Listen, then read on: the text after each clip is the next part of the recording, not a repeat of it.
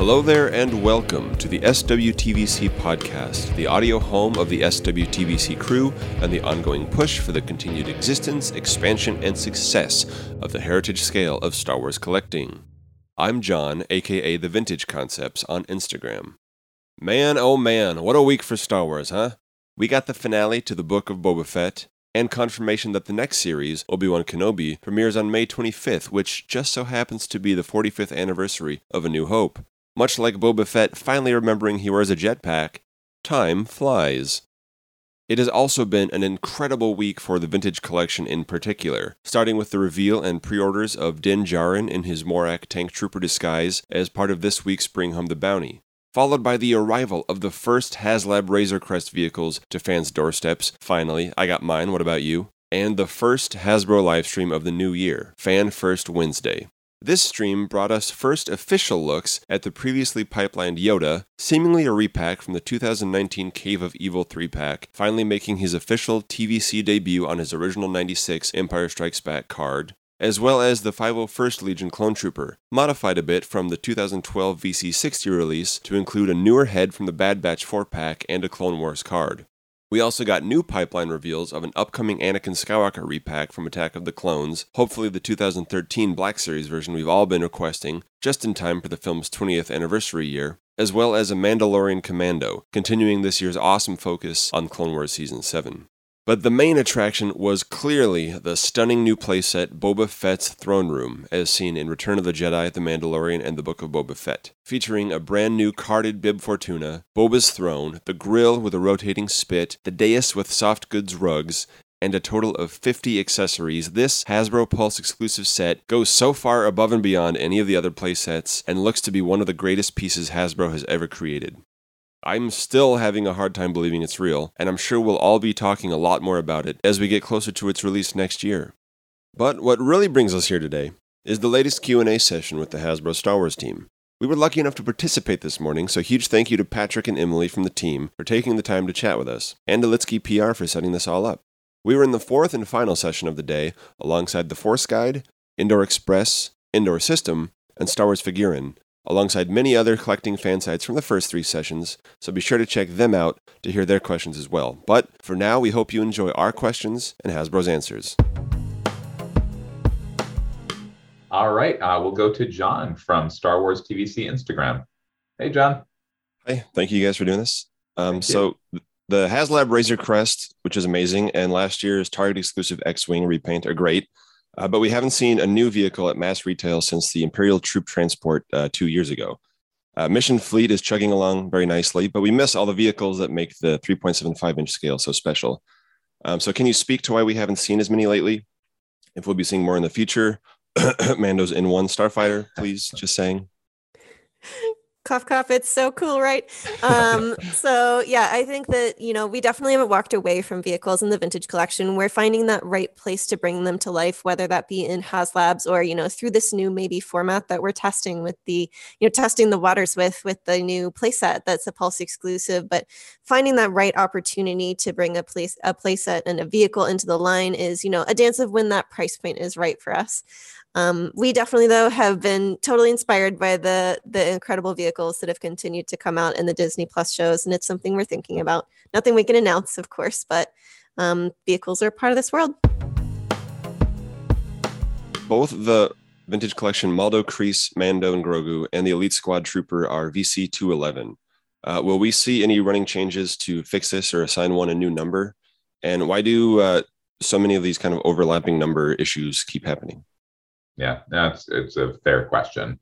Um, we're not going to do a running change here. I think we did that previously. I think it was on that Yavin Leia. I think that created it, it came out of a good place to try to rectify the error. I think it ended up creating more frustration uh, that there were kind of those two different variants out there. Uh, so they're both just going to live as VC211, and hopefully in 40 years, kind of when we look back, it'll be you know something that's celebrated. We'll see. Um, in terms of why they keep happening, you know, it's definitely not our goal. There's no reason we would want that to happen. We are making sure that all numbers are filled, so there's no kind of gaps. Uh, once something is out with a redundant number, there's there's nothing we can do with it. Uh, whenever that happens, we look at why and we make sure it doesn't happen in the future. And kind of we we sometimes get more curveballs and we deal with those, but it's definitely there's no reason we would want it to happen. So it's definitely something we're working on for the future. Some releases lately have turned out to be tied into the Book of Boba Fett more than they seemed at first, like the 501st Legion clone trooper seen in the flashback, uh, Figrin D'an, and Ahsoka Tano. Um, there have been some more overt examples of this uh, phenomenon, like the Black Series getting original trilogy versions of Wedge and Palpatine before their returns in The Rise of Skywalker, or all the Boba Fett love that happened before his first return in The Mandalorian. So, kind of going off of some of the other questions, does Lucasfilm tell you which legacy characters are appearing in upcoming shows so you can plan these releases without totally spoiling upcoming media? Or are some of these just happy coincidences?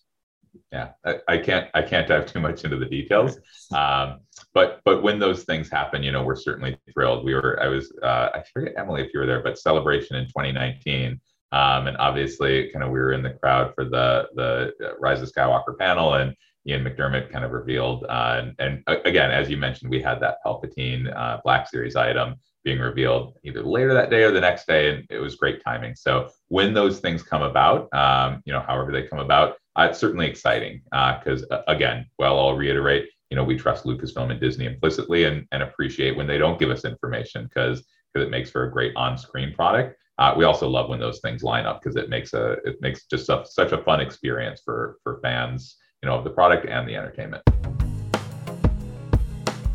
We've gotten two deluxe priced Boba Fett figures each in TVC and TBS announced over the last few months.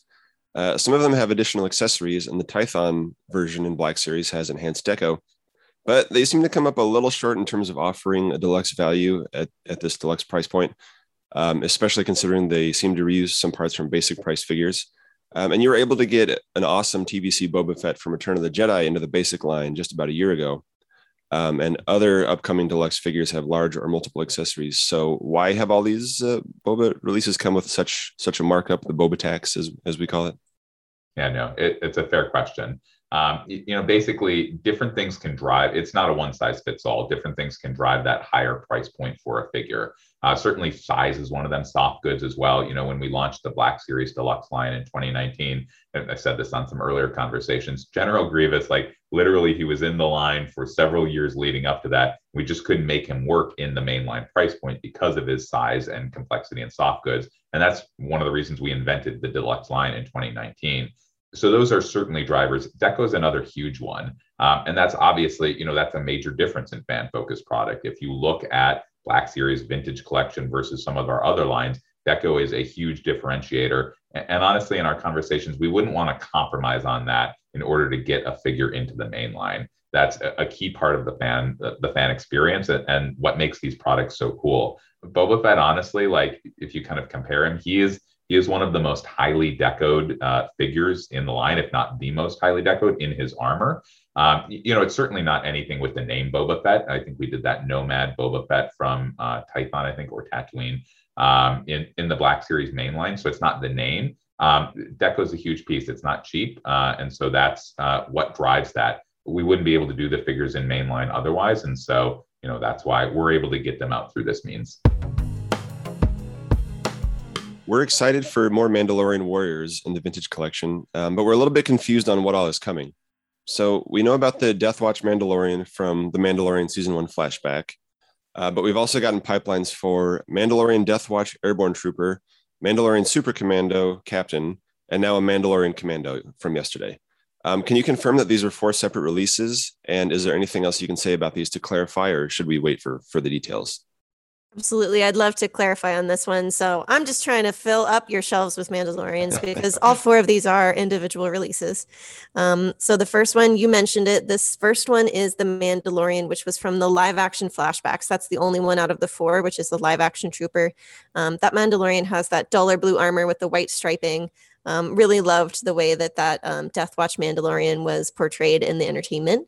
Following that, we loved the end conflict of uh, Clone Wars season seven and the way that it was like Red Army, Blue Army, the troopers that, you know, the Mandalorians that were loyal to uh, Darth Maul, the Mandalorians that were loyal to Bo Katan. And that clash is going to be brought to life with two of these troopers, which is our. Um, our Mandalorian Death Watch Airborne Trooper on the blue side, our uh, our Mandalorian Commando on the red side. So those two are going to be an awesome just army to build. And then the final one, the Mandalorian Super Commando Captain. Now he's a little bit of a deeper cut. This is the uh, Super Commando captain, captain that earlier in the Clone Wars actually tried to assassinate Duchess Satine. So he's a little deep cut, but you know we love the way that he has the the horns on the helmet, and thought he was just such a visual treat. So yeah, get your shells ready. It's going to be a, a total troop building fest in those couple waves.